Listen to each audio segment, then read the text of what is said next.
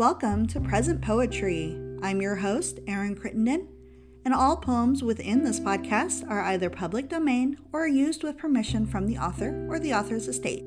It's a fun time for poetry lovers of all ages, so sit back, relax, and get ready to hear some poems of the past and the present. This week's featured poet is Maxwell Bodenheim. Maxwell Bodenheim was born May 26, 1892, in Hermanville, Mississippi. In 1900, when Bodenheim was eight, his family moved from Mississippi to Chicago, and there he spent his life under the radar until 1912, when he met writer Ben Hecht. The two quickly formed a literary friendship, and Bodenheim published his first poem in 1914, then published another one in 1917. He married his first wife, Minna, in 1918, and the two had a son, Solbert, in 1920. Unfortunately, they did end up divorcing in 1938. However, by this time, Bodenheim had established himself as a leading figure in the bohemian scene of New York's Greenwich Village, an active member of the Raven Poetry Circle, and one of the upcoming leading American authors. He published 10 books of poetry between 1918 and 1946, and he co founded the Chicago Literary Times with Ben Hecht in 1923. However, he quickly deteriorated after his success and became a panhandler before marrying his second wife, Grace, in 1939. The two of them then lived in the Catskills until her untimely death in 1950. In 1952, Bodenheim married Ruth Fagin, who shared an affinity for Bodenheim's derelict lifestyle. Homeless, they slept on park benches, and Bodenheim would panhandle or write verse for money and drink. Ruth became a prostitute, which was a career that Bodenheim would beat her for. Unfortunately, their wild and free lifestyle finally caught up with them, and Maxwell Bodenheim and Ruth Fagin were both murdered on February 6, 1954, by Harold, a 25 year old dishwasher. Allegedly, he slept with Ruth while Bodenheim was passed out drunk, but when Bodenheim awoke and confronted the pair, Harold shot him in the chest before beating and stabbing Ruth to death. Despite his macabre ending, Bodenheim left a legacy that is still making waves in literary circles. We are reading from Against This Age, a collection of poetry published in 1923 at the height of Bodenheim's career.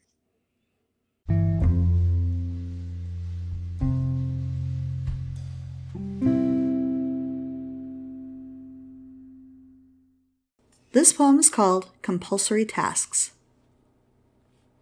Words, it is apparent that you are crucified and fondled by the pride of each new generation. O words, whose sportive formations could make the courts of intellect belligerent and insane, men have sentenced you to scores of endless drudgeries. Weakened by the years, you guard the dying bonfires of each nation and race.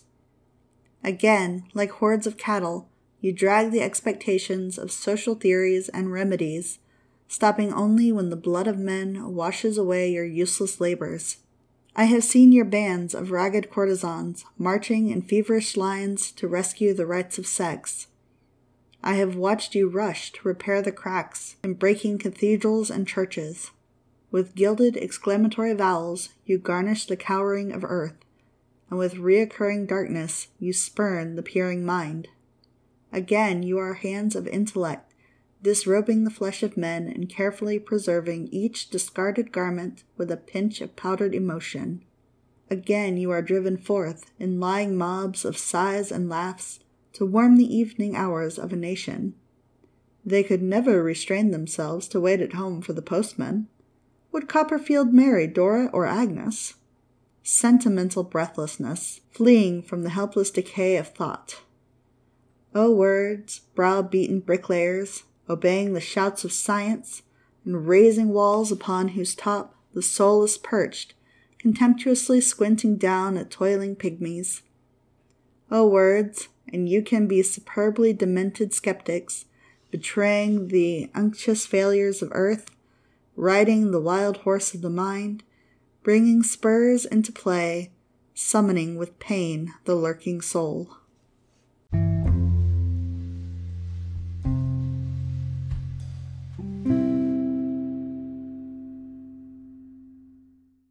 This poem is called To Time.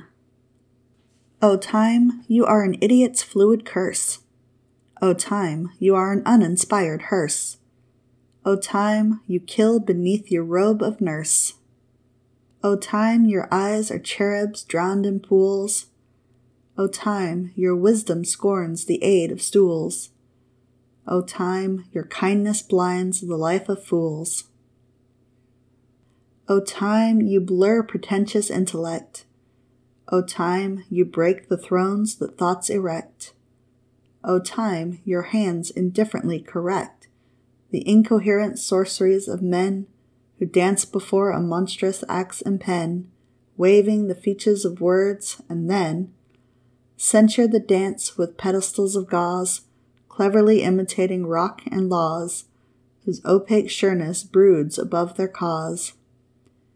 When irony will cease to be obscure, to men whose eyes resent the cloudy lure that ends their tiny clarities with pure. And forming mists of words, then men will climb with restless regularity, like time, who merely seeks a changing pantomime. O time, you are too pure and swiftly wide for men who tried to check your colored stride with opaque temples and a sleeping bride.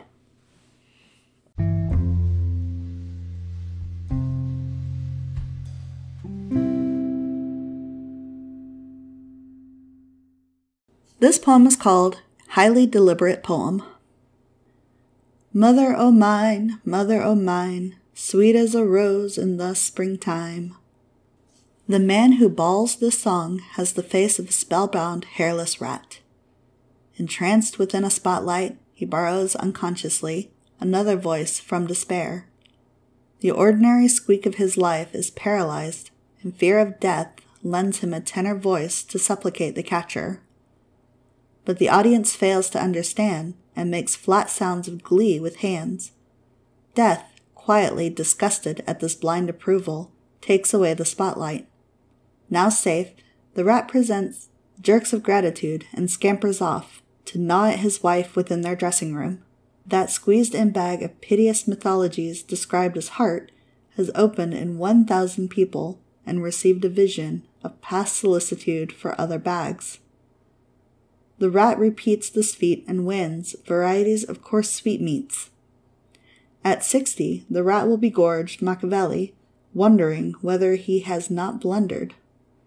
Death finds no interest in killing rats, and often allows them to live, preferring instead the less buried souls of a poet or a child of ten. But the rat has found a fear within the second eyes of whiskey and relates it to his wife. Say, May, this thing is funny. You won't believe me, but tonight, just before I started the act, I felt like I was gonna die. What in the hell is wrong with me?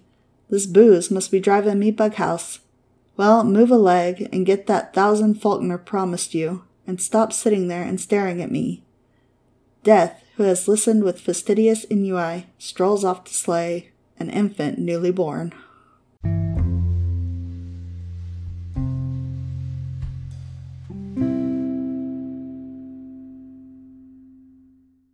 This poem is called Topsy Turvy. If I insist that violence are intellectual eyes, dotting with a wave of sight the chained recalcitrants of earth, philosophers and scientists, blind boys who bolt themselves within a room, will seek to torture me for the flashing witchcraft that rides on thunderclaps called imagination. The crystallized escape of fear is known as logic and men have used it to light small spaces in the wilderness of black. But I prefer to mount huge horses of the wind, whose fantastic laughter separates to metaphors and similes that hurl their decorations against the wide malevolence of space. When I return to the morbid helplessness of earth and shake off the dream of freedom, men ply their knives of gods and creeds upon my skin. Much traveling through space has made me immune to pain, and metaphors and similes aid my counting of blood drops, bringing color to mathematics. Lady upon whose head I weave the motives of this poem, change your sex to a barely visible trembling that can match the fluttering charm of the wreath that I have made for you. When this task is finished, we may saunter gaily past the cunning niches that psychology has made for us.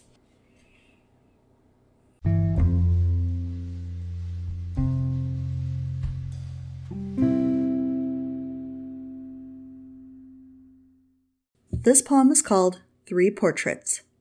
Portrait 1 Withdraw your hair from the simulated interest of the moon. Take every tenuous shadow from the aimless tongues of these trees and darken your speech until it attains a fickle and fantastic acquaintance with the eccentric night. Disarrange your dress and make it a subtle invitation to nakedness. Remove your shoes and stockings so that your feet may enjoy an embarrassed soliloquy with the grass.